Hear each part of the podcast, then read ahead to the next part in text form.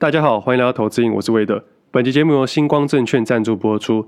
今天是封关日，我相信也是多数投资人最能休息的一段时间。不管今天以前发生过什么事，都可以好好利用农历过年期间把它梳理清楚。有帮助的把它记起来，没帮助的尽快把它忘记。也可以在这段时间好好理清自己的交易逻辑。那今年的最后一集是我们老朋友星光证券赞助播出，他们从一开始都非常支持我，一直到最后一集也是一样的。不论是好行情、坏行情。我都时常跟投资人分享，要把左侧投资与右侧交易分清楚，不能把逻辑、资金都混在一起。这对所有的投资人都是相当重要的观念。星光证券对于左侧投资人来说，小资族可以使用定期定额，投资人有一百档个股可以选择，首次扣款就送五百元手续费抵用金，之后每一年续扣也都有送五百元。而右侧交易人最讲求的是每一次的投资效益如何，手续费的高低也会影响到每一次的获利率。星光证券的开户优惠有六个月一百万内手续费震撼价。并且只要开户就送三千元以上手续费抵用金，无论听众朋友是左侧投资还是右侧交易的投资人，使用新光证券都相当有优势的。详细的资讯我一样放到资讯栏给大家参考。那今天是封关日，其实老实讲，我这两天没有太多的动作，大部分的时间都在观察个股，找寻个股。我观察到整体盘面来说，大部分的个股都是一个打底的感觉，但是对于总体经济跟基本面来说，所有的指标目前都是看坏的，未来的半年基本上也都没有看好的理由。但是价格目前已经有打底的迹象了。我自己的想法是这样子，我一样在今天去掉所有的杠杆，但是另外一个角度我去思考，明年度可以交易什么样的类股，而这些个股其实我已经把它收集起来了。那接下来看这九天的国际股市的变化怎么变化，才会在最后决定出哪些个股。其实有几套剧本在自己的心中，比方说这九天美股市场大涨，那么在开盘日那一天，台股指数就会直接开高。那如果这九天美股市场出现一连串的下跌的话，那么台股市场在开盘的那天就会大跌，这两句话基本上就是废话。而我要说的是，美股市场的变化我无法去决定，虽然可以用副台子去做一些操作，但是这样的话，我在农历过年期间就没办法休息了。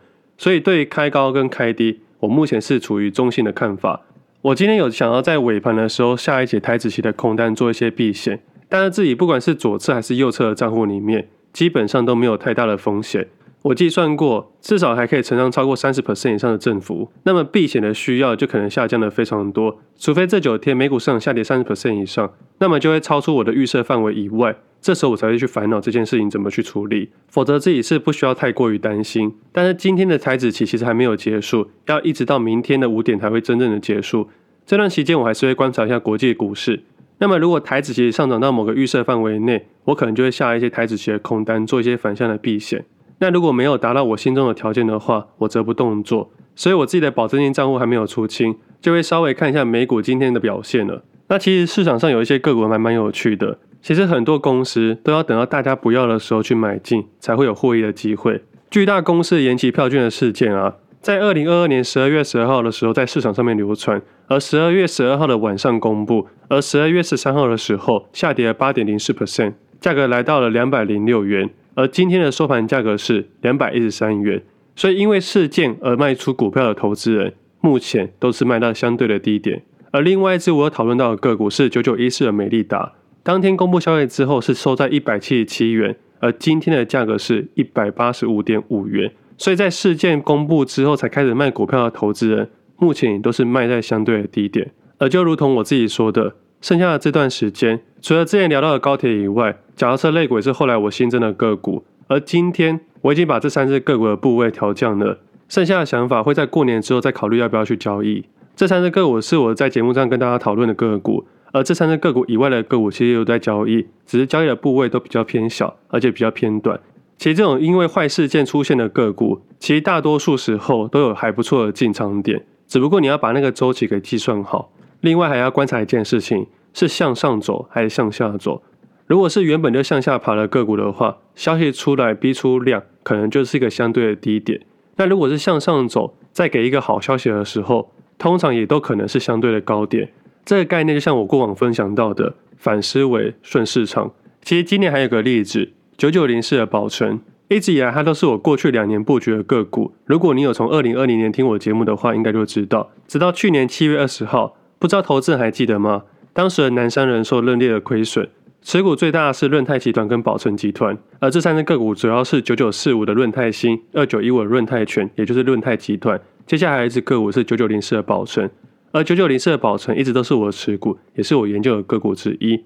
所以在七月二十号消息公布之后，投资人应该还记得，在当天的晚上，两间公司都有针对这件事件在晚间在证交所说明。而当时的润泰集团说要改变会计准则的方式，而宝成集团则是说不改变任何的方式，对公司净值会有影响，但是对公司的营运没有影响。投资人切勿去恐慌。而当时我的想法是，当时第一波公布这个媒体是在盘中公布的，而这个媒体我认为它可能跟润泰集团有关系，所以我才合理怀疑这个公布点是跟公司有相关性的。有经验的投资人都可以知道，润泰集团是对股票比较有琢磨的公司。而我对这两间公司的个股比较没有熟悉，所以我才把我的目光放在九九零四宝成身上。我还记得隔天早上一大早，我把那些早上的时间拿来研究是否要投入宝成，要买进多少的部位。最终我决定利用这次的事件买进宝成公司。而现在回头看看，宝成集团在当天刚好是近期的最低点，当天的最低价格是二十五点四，而我印象中自己买到二十六点多左右。而今天的九九零四宝成收盘收在三十四点三元。所以从事件发生之后的七月二十一号的最低点到今天为止，宝成总共上涨了三十五 percent。而我在二零二零年开始布局的宝成，在比较关键的位置点去切入的时候，也让这笔交易从坏牌达成好牌。而润泰集团我自己则是没有切入，因为我知道背后的作手非常的厉害，我则是会避开这些厉害的高手。其实市场上一直有一个很奇怪的观念，大家都去看主力怎么买卖，大家想去跟主力的单，但是如果是我的话，如果遇到高手的话，我会去避开。就像过去节目曾经分享过的，如果可以打小白兔，为什么要打大魔王？如果最后获利的金额都是一样的话，那我们何必去挑战最难的地方呢？除非这背后的获利大过于这个风险，大过于这个期望值的时候，那我们才考虑去挑战这件事情。而为什么特别提到这件事情，是因为我认为去年的宝成从一手烂牌打成好牌。那么还有一个例子，就是二二零一的裕隆。如果听众朋友有买我的书《投资上瘾》的话，玉龙这只个股是我唯一一只分享到的个股。那如果你还没看过我的书，代表你对我的信任感还不够多，所以才不想把一本书的时间花在我的身上。这本书其实花了不少时间去写的。但很有趣的是，上次有个出版社跟我说，有些人的书不用自己写。但不管怎么样了，这本书还是自己一字一句的产出来了。而当时也是用现在这种例子跟大家分享。而今天的封关日，二二零一的玉龙今天收在七十一元，收在近十年的新高点。跟我书上写的那个坏消息的转折点来看，足足翻了三倍多。以股价表现单纯的客观来看，好像这段时间的总金、各经、市场讯息、升息、通膨、战争、台海危机、景气灯号都与它无关的样子。而最有趣的是，今年的裕隆 EPS 应该还是负的，近两季都还是亏损，但是股价竟然上涨了这么多。但是我相信啊，第一季开始可能会有新的东西出现。我一直都相信，股价总是领先指标。那今天会突然分享这些例子，想跟大家讲，这是我认为啊，交易市场里面非常重要的东西。当投资人可以理清这些概念的时候，就能在交易市场里面更干净的去交易了。有一天你就会发现，基本面、技术面、新闻面都没有太大的关系，总金、个金都是一种说故事的理由。最终，最终我们还是要去相信价格，不会因为单一因素而过度信仰。我们可以拥有主观，并且尊重客观。主观的东西就是我们的交易策略。那客观的部分，就好比上礼拜台积电跟大力光的法说会，我相信台积电还是如大家预期的非常的好，未来的成长性也是非常的高。但是有多少投资人可以从六百八十块爆到三百八十元，回到现在五百块，都可以持续持有呢？我相信一定有这种投资人，但是毕竟是少数。而我看完台积电跟大力光的法说会的最后的心得是，我看坏第一季的科技股的市场，但是我要在第一季的时候买进科技类股。但在短线上面，我会积极交易传产类股。那什么样的传产类股，应该就是尽量避开科技类股去做一些短线上的交易。而哪些传产类股比较好呢？我会针对市场的三低跟三高去筛选。三低的部分是因为我认为今年的台股交易市场的交易量应该是低的。第一个低是景气也是低的，我相信会持续蓝灯一段时间。而最后一个低是，我相信今年的上半年，多数的投资人的信心应该都相对来得低。而三个部分是高通膨、高利率跟高库存，而目前高通膨跟高利率都看到转机的迹象，而高库存目前还没有。以大立光的说法来说，二月份比一月份差，三月份也比二月份差。简单来说，会越来越差，在第一季的时候。而这个部分，我相信啊，是高库存的部分，让市场的投资人都偏向保守。而大立光的董事长林恩平啊，从我交易的第一天开始到现在，他从来没有说谎过，所以我非常相信他说的话。所以在农历过年期间，我会针对这三高三低去做研究，去找寻二零二三年可以交易的类股。那基本上台股市场大概就是这样子。那接下来想要跟大家分享下一个主题，第一个一千万。我选择在封关日这天分享这件事情，是因为我认为啊，这时候投资人是非常理性的，对比去年跟前年来说。今年多数的投资人都认为今年是一个空头市场的投资年。听众朋友可以试想一下，在二零二二年是不是比较少人跟你聊投资了？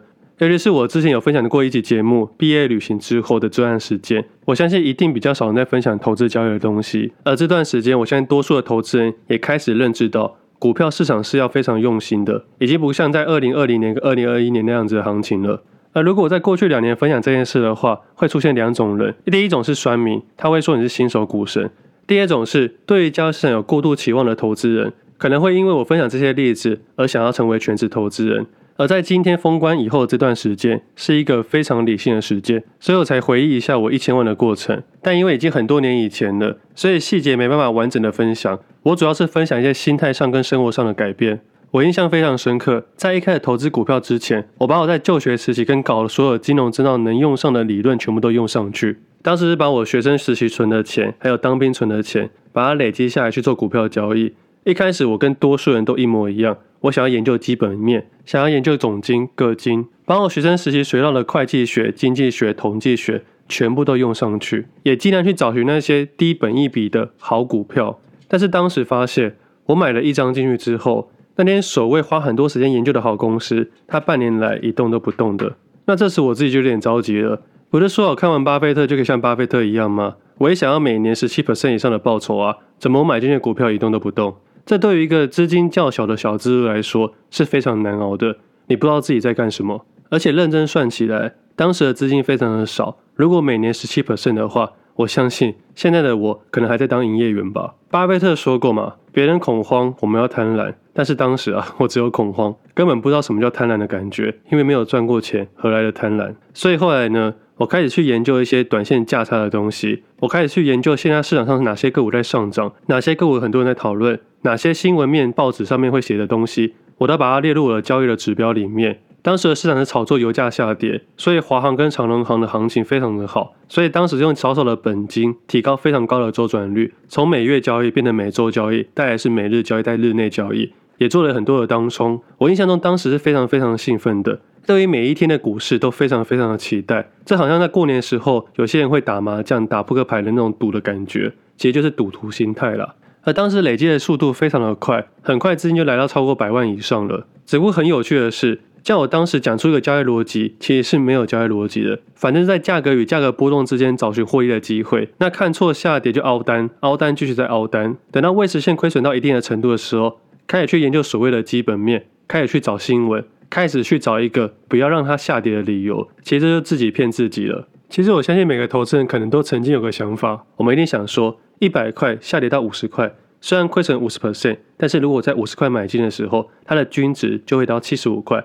假设这个股票上涨五十 percent，来到七十五元的时候，我就能损益平衡点了。而回到损平点的时候，我一定会卖出股票，我要让自己的资金退回来。而如果产生这个想法，一定是在价格五十块的时候发生的，而不是在一百块。这两者最大的差异是，假设你在一百块就设定这个条件的话，这叫策略；假设你在一百块的时候，因为不如预期变成五十块的时候才去思考这件事情，叫做摊平。这两者在心态上是一个很大的差异。而我当时就是后者，我等到价格跌到非常多的时候，我才去思考这件事情。而讽刺的是，价格会往最小阻力线前进。如果它哪一天真的要反转向上的时候，它肯定会出现，要么是急跌，要么是盘整非常的久。以刚刚上面讨论的例子，裕隆就是一个最好的例子。它先下跌，接着出现急跌，再经过盘整，才回到上升阶段。现在创了历史新高，近十年的新高。所以这也是我当时的盲点。而当时还有一个心态也是错误的。我当时除了加码摊平的概念以外，我还会有一种，我利用别只个股赚钱回来，并且一正一负的把它退场出去。听众朋友听到这边，这有没有很像我分享到的数量停损法？其实这个策略概念是正确的，但它最大的差别是一个是在调整的过程，一个是事后论，以及最后一个条件在有限的资金里面。如果是前者，在有限的资金里面在做一个策略性的调整时，这个动作非常正确。我在持股里面把好的跟坏的同时退场，代表这段时间我有看对跟看错，我把它退场出来，降低我的部位，提高我的水位，这是一个正确的动作，让我从过度主观变成稍微客观。但是后者的做法是，原本的损失已经造成了，去做后面的动作只是增加更多的风险。我们很难去保证新增加的部位到底是会获利还是亏损，也是有可能持续亏损。这样的话，只是让你整体账面发生更大的亏损。而且还有可能在有限的资里面超额了，而就这简单的两个概念，就让我的本金快速下降回到原本的状态。而当时啊，我基本上是认为自己破产了，所以那时我打算要离职去澳洲打工。但是有一天，我回想起一个电影，我应该曾经说过《地狱倒霉鬼》。如果有人可以像我一样全部都亏损，那么如果把我的概念全部都相反，那不就全部都赚钱了吗？所以我把刚刚上面两个例子前后颠倒去操作，而且改成。先停损，再停利。停利的时候，一定是有更好的选择，才选择停利。在拟定新的交易的时候，一定先设定停损点，再去想获利点。当获利的几率跟金额大于我认为停损的期望值的时候，才会投资这笔交易。否则，我只会持续的观察。而当我改变这个想法之后，我在交易股票上面就非常的顺畅了。我不会出现第一种原因，不会因为股票买进去它就一动都不动，因为我利用新闻面、价格上涨、题材面。去参与短期上的行情。当我解决这件事情之后，我的资金又快速累积到百万以上了。而这时出现了第二个问题，其实这个第二个问题就是我刚刚上面讨论到的，价格会先反应，之后才会有新闻跟事件的产生。而后来我发现能解决这个办法就是相信价格。相信价格这件事情有很多人用不同的解释方式，而我的相信价格是，我只相信。市场真的有人买进时，我才买进；而市场上面有人卖出时，我会卖出或放空。多数人只会去看 K 线去买卖，而我看的是盘中的变化。而在以前的时候，还有五秒撮合的部分，在这个地方对于我们这种交易者是非常有优势的。我们不会输电脑程式单，所以我们在人工下单的速度其实不输他们，因为我们都在五秒之内做决定。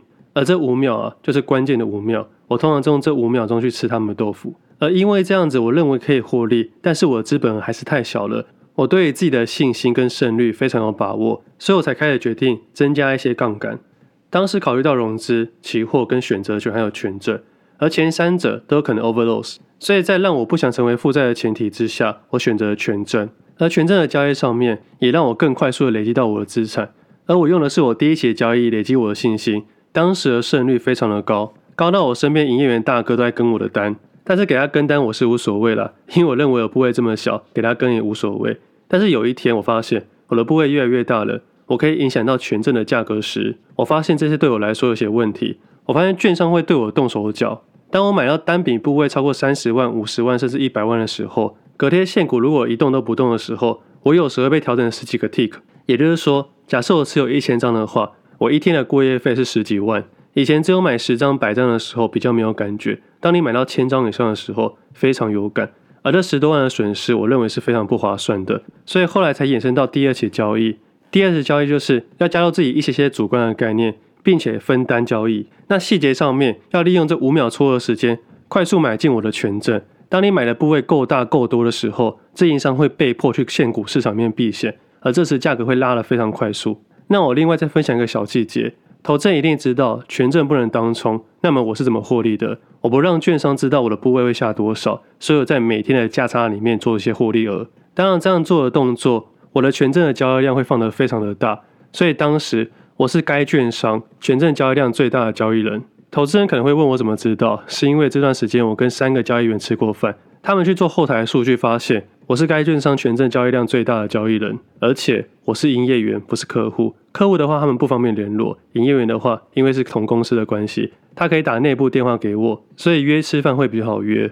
但是我后来又发现，权证交易量大到五百万以上的部位的时候，你根本很难交易，因为我们一般人在交易顶多盯四到八档的权证部位，再加上个股的部位，所以盘中同时要盯八到十六只的标的，除了要注意每只个股的波动以外，还要注意权证上的细节。你在分单买进跟分单卖出的时候，一定要小心它的委托量。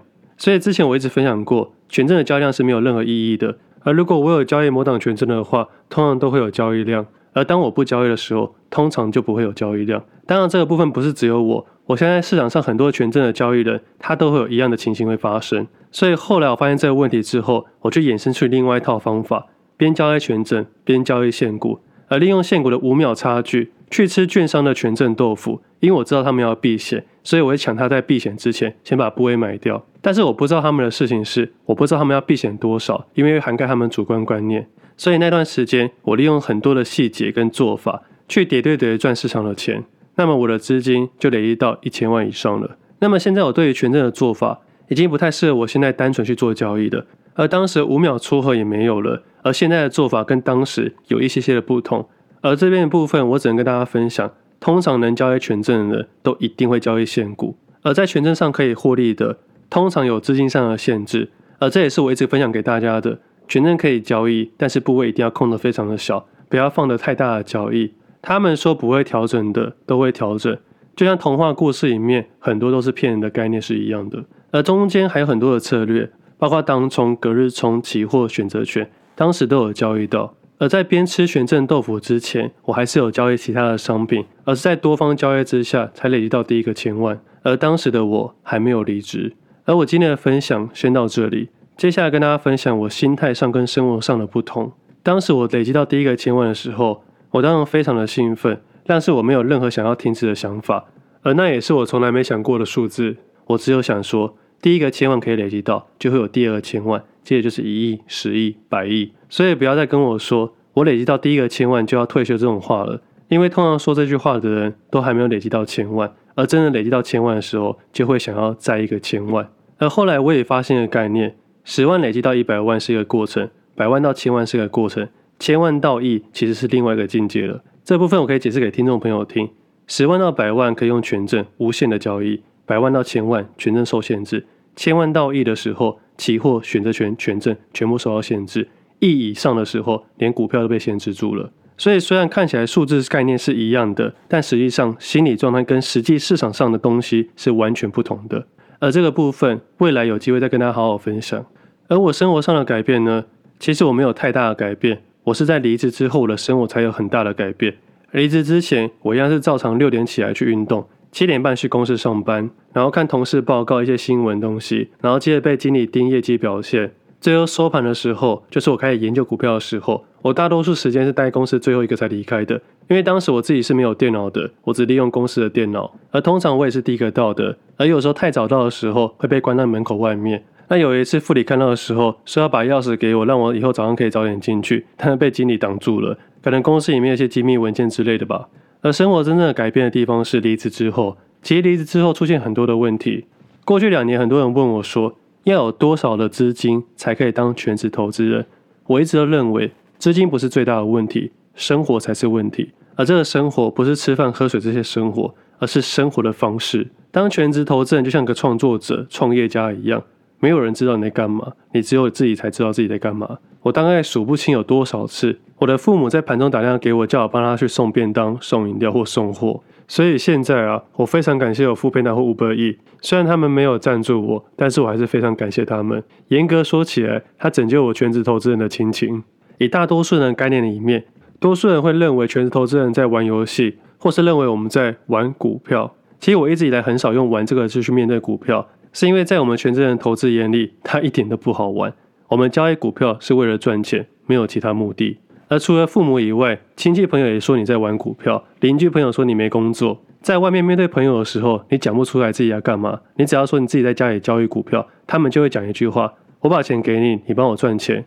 我每次都很纳闷，为什么你要给我钱？为什么我要帮你赚钱？我自己有没有保证，我每一笔交易都可以赚钱？何来帮你保证获利呢？当出现一个人这么说，两个人这么说，接着十个、二十个，每个人都这么说的时候，我才发现，原来这个社会啊，这么多人看清全职投资人这件事情。而做分享后，我也才发现，原来这些看清的人都会被市场给清出去。所以，如果你要问我说，累积第一个一千万难不难？我觉得难，但是要懂得驾驭这一千万，才是真正困难的地方。如果你遇到周遭邻居笑你说你怎么看起来这么穷的时候，很容易因为一时的情绪，把这个资金挪出来买一台跑车、买一间房子，试着要去证明给别人看自己有多厉害的感觉。但这个行为啊是非常错误的。你必须非常理性去判断自己的需求，再去找自己的欲望，因为能控制欲望，就可以降低我们的需求，我们才可以知道自己真正想要的东西是什么。而当你这次把你市场的钱挪出来之后，代表你的本金下降，你未来的发展性可能受限。我用经营公司的立场跟大家分享，很多公司会考虑要资本支出还是发股利。如果资本支出较高，代表未来公司的发展性可能更好，但是要承担较大的风险，股东拿不到利息可能会抱怨。但是股息发了太多的时候，代表未来公司可能会受限，那公司的发展性会较差，未来的跑道就不够长。而用个股例子，就是台积电或金融股这样子，台积电发展性够高，所以资本支出高，投资人比较不在乎利息。但金融股的部分，大家把它认定为存股，所以它只要分出来的利息不够高的时候，就非常容易被股东给抱怨。所以当累积到一千万的时候，要不要把里面的钱挪出来，这取决于交易者本身对于自己的信心。你有信心让这个钱快速获利时，就像资本支出一样，你应该把它留在市场里面。但是当你想要开始偏保守的时候，你就会把资金给挪出来，去换成喜欢的东西，可以换成高利息的公司，换成房子，换成车子都可以。简单来说，什么时候进场很重要，但如何退场其实更重要。所以拥有一个一千万，就是让我们投资人有更多选择的权利。但是要怎么选择，就要看自己如何驾驭了。驾驭得好，你可能会有下一个千万。驾驭的不好，你可能被打回原形。而且啊，每一个人的一千万真的都不一样。有些人一出生就有一千万，有些人要像我一样，非常的辛苦才有第一个一千万。所以说，每个人对于一千万的感受程度其实是完全不同的。而当我们累积到第一个一千万的时候，千万不要太开心，因为这个社会上很多人都有一千万，而且很多很多人都有很多个一千万。而这个交易世界啊，有千千万万的人为了这个千万。让你拥有一千万的时候，并不会改变太多的事情。你喂的大小差不多，你能吃进去的分量也差不多，你睡觉的范围也只有一张床的大小。你身边的人不会因为你拥有了千万特别对你怎么样。我有看过一些有钱人，因为开始赚了钱，就急着想让别人知道自己有钱，生怕别人看不起自己。但这样其实很容易招来一些不必要的问题。让别人知道你有钱时，靠近你的人可能都有意图，这让你在筛选朋友之中会非常非常的困难。就像有钱人环游世界跟穷人环游世界的心态完全不同。有钱人在旅行的时候会担心身边人有危险，而穷人在旅行的时候会认为身边都是贵人，每个人都可能帮助到自己，在旅行上面就可以更开放，也玩得更尽兴。而以上就是今天分享的内容。我第一个一千万，我的过程，我的心态，我的生活的转变。而今天刚好是台股封关日，我相信大家不会因为想要赚第一个一千万而胡乱去交易，因为到下一个交易日，足足要等待十天之久。十天之后，我相信大家可以更理性，而我自己也会利用这几天的时间去银行处理一些账务，把长短期的资金调整一下。因为在平常日上面约转会有限制，所以我通常都利用这段时间去处理，也会稍微去了解一下现在金融市场的实际商品收费或细节。而等我忙完之后啊，这两天就要去菜场帮忙了。每每回到市场帮忙的时候，都会让我重新感觉到金钱的重量。其实在过去的两百二十个交易日以来，我都没办法真正感受到金钱的重量。我甚至进进出出的数字，我根本连看都没看过。反倒回到菜市场收那些零钱的时候，我才真正感受到什么是金钱。如果你在某个市场里面看到一个长得很像我的人，不用怀疑，那个就是我。而帮忙的这些日子啊，就是我好好休息的日子。那今天分享这个千万的故事，而千万之后还有什么故事，以后再跟大家分享。今天封关日，祝大家新年快乐，今年投资顺利。我是魏德，一个全职投资人。我们明年见，拜拜。